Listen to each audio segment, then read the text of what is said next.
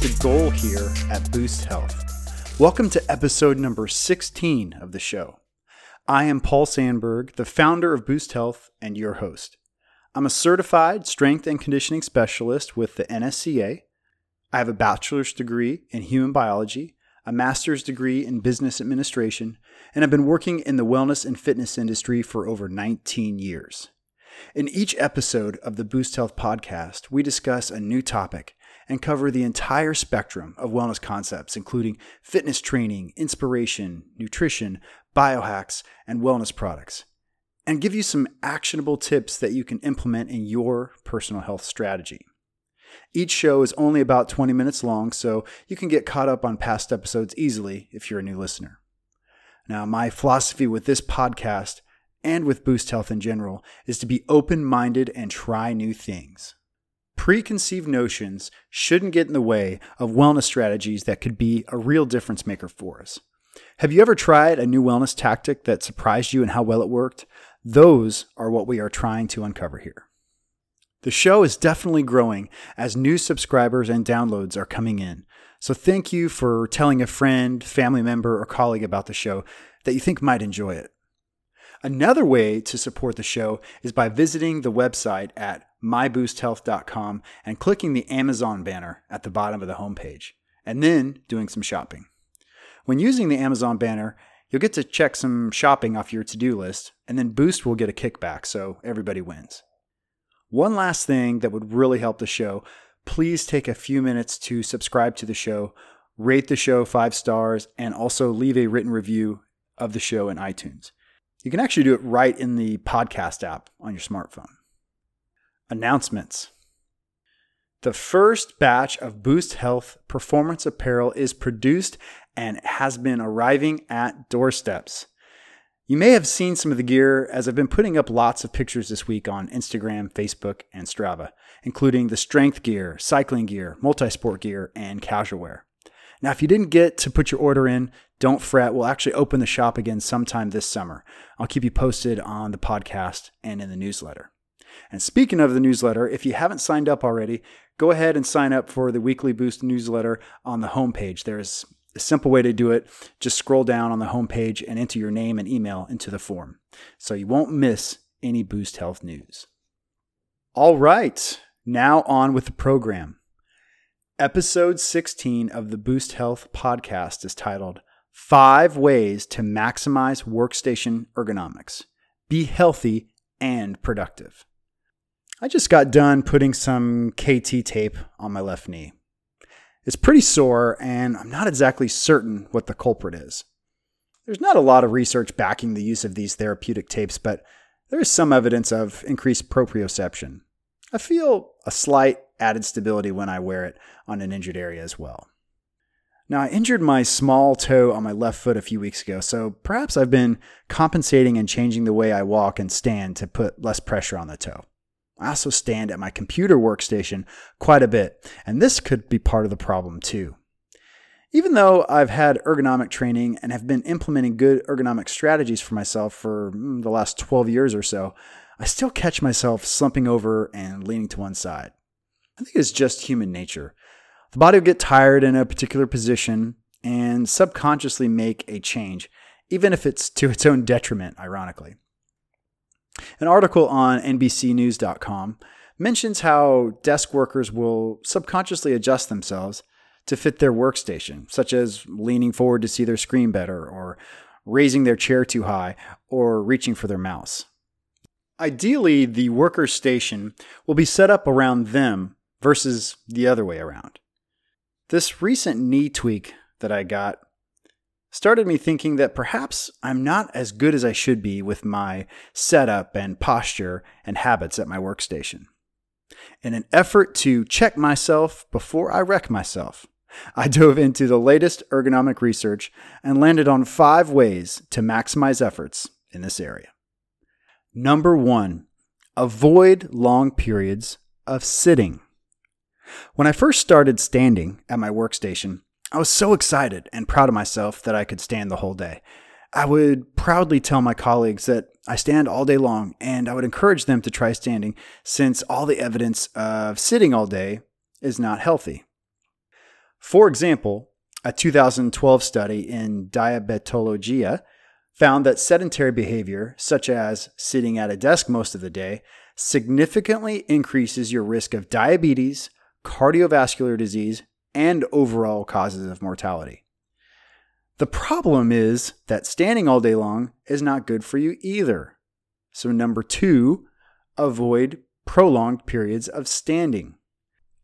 A 2018 study in the American Journal of Epidemiology found that prolonged periods of standing at an office workstation can cause reduced reaction time, a poor mental state, and overall body discomfort. Now, this wasn't just some quick little study with five people. This was a 12 year study with more than 7,000 office workers. I think the key word here is prolonged. Also, according to a 2015 article on CNN.com, Alan Hedge, professor of ergonomics at Cornell University, said standing too long can cause a variety of problems, including back pain and varicose veins. Now, I do stand and sit at my computer workstation, but I probably stand too long and I don't pay enough attention to timing or variation. Number three, try 20, 8, 2. Professor Hedge says a good formula for success at your workstation is the 20 80 2 rule, each half hour. With this 30 minute time breakdown, you would be sitting for about 20 minutes standing for eight minutes, and moving around for two minutes. This sounds like a really nice method to keep from getting stuck in one position or another for too long. Now, most of you know already that I'm a protocol junkie. And as such, I think I'll try setting timers on my watch for 28 and 2 minutes each half hour until I can make this a habit. I think having timers set all the time would be a little bit unrealistic and quite possibly annoying. It seems this could just be a habit you get into a groove with. You could just make note of what time it is each time you sit down for work, hop up in about 20 minutes to a standing position for about 8 minutes, and then move around for a couple minutes. This is only possible, of course, if you're able to quickly transition your workstation from seated to standing relatively easily and quickly.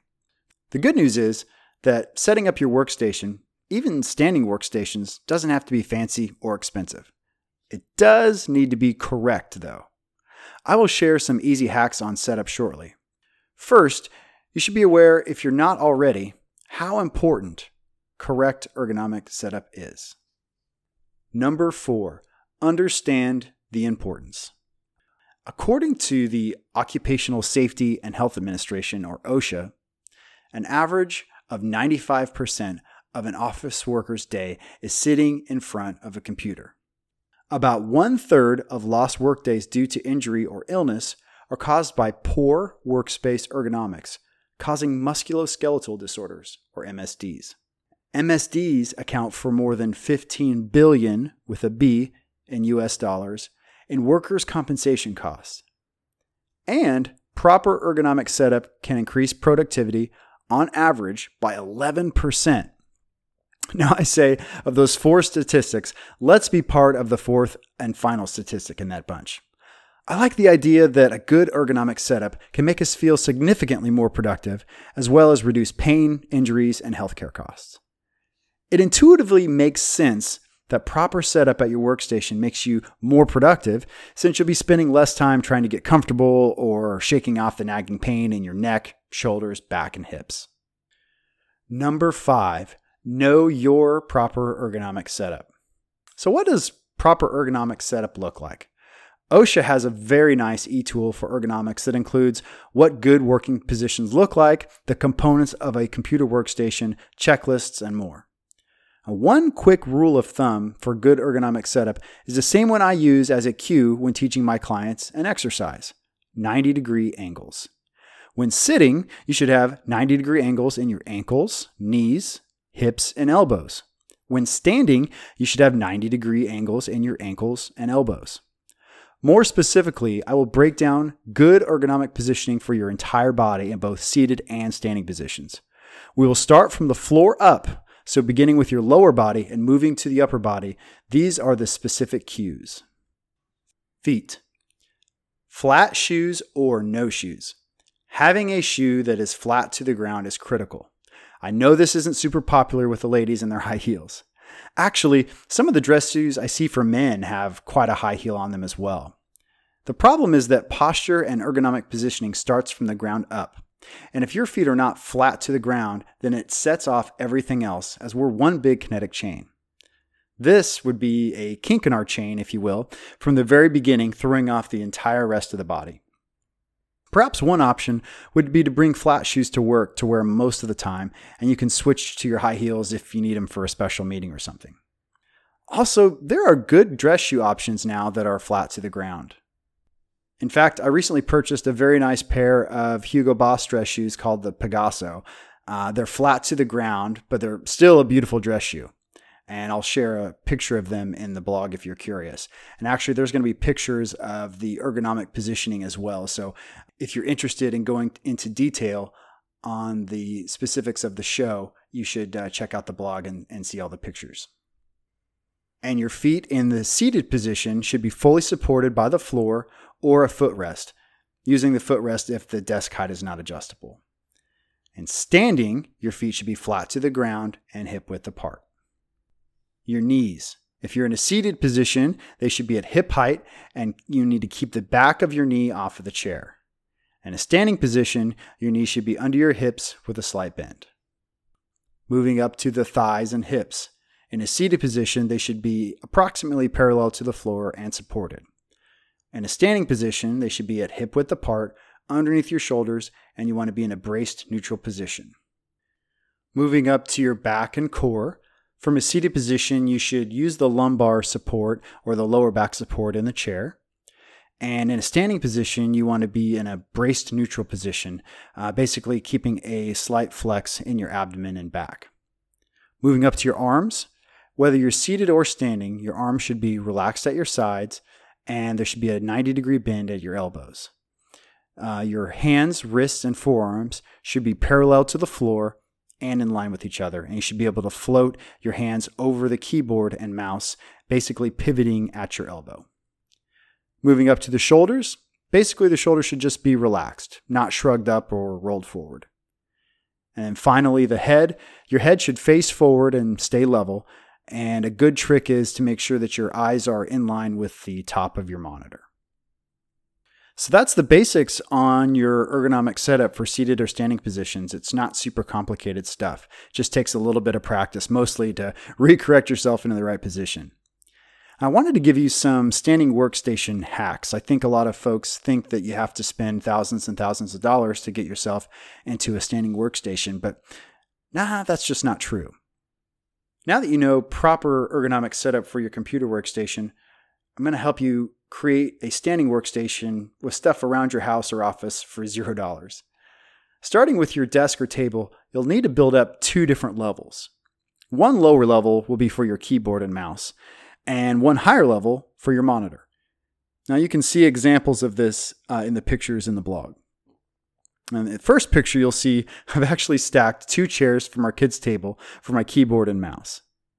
These create almost a perfect 90 degree elbow bend, and I'm able to float my arms nicely, pivoting at the elbow. Then I set the monitor on a second level, which is sitting on top of a small stool and another one of our kids' chairs. I didn't say it was going to be pretty. You'll notice that the monitor is at a great height with my eyes in line with the top of the monitor. Now I can assemble and unassemble this in about two minutes.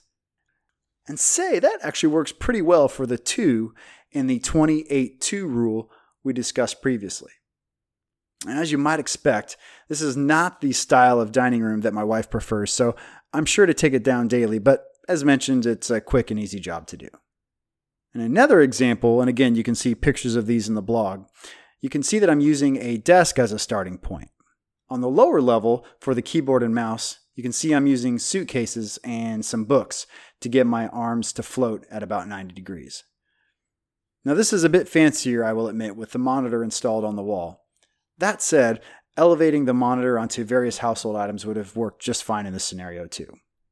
I realize not everyone works from home, but you can replicate this type of modification at your workplace. It would be wise, of course, to check with your facilities team first.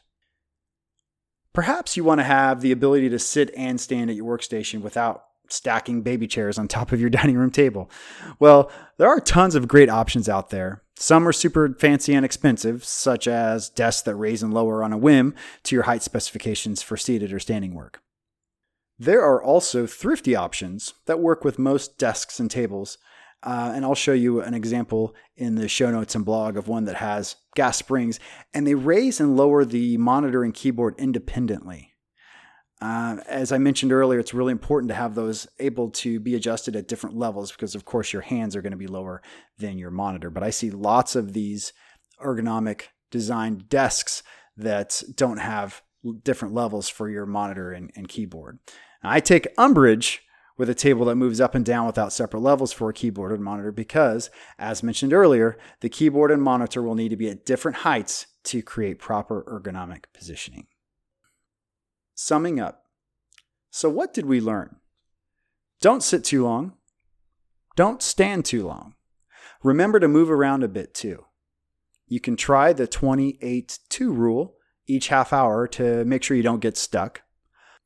Also, remember the 90 degree rules in your ergonomic setup and that you want to minimize any kinks in your kinetic chain. Wear flat shoes or no shoes. And finally, remember that a proper ergonomic setup doesn't have to cost a fortune. You probably have the tools you need to improve your ergonomic setup available right around you. Thank you very, very much for listening to the show. Really appreciate it. I'll be back next week discussing a new wellness topic. Please subscribe, rate, and review the show in iTunes. You can follow my workouts and Boost Health updates on Strava, Instagram, Twitter, and Facebook. You can also visit the Boost Health website at myboosthealth.com for links to everything, along with more motivation and information. And until next time, find your balance.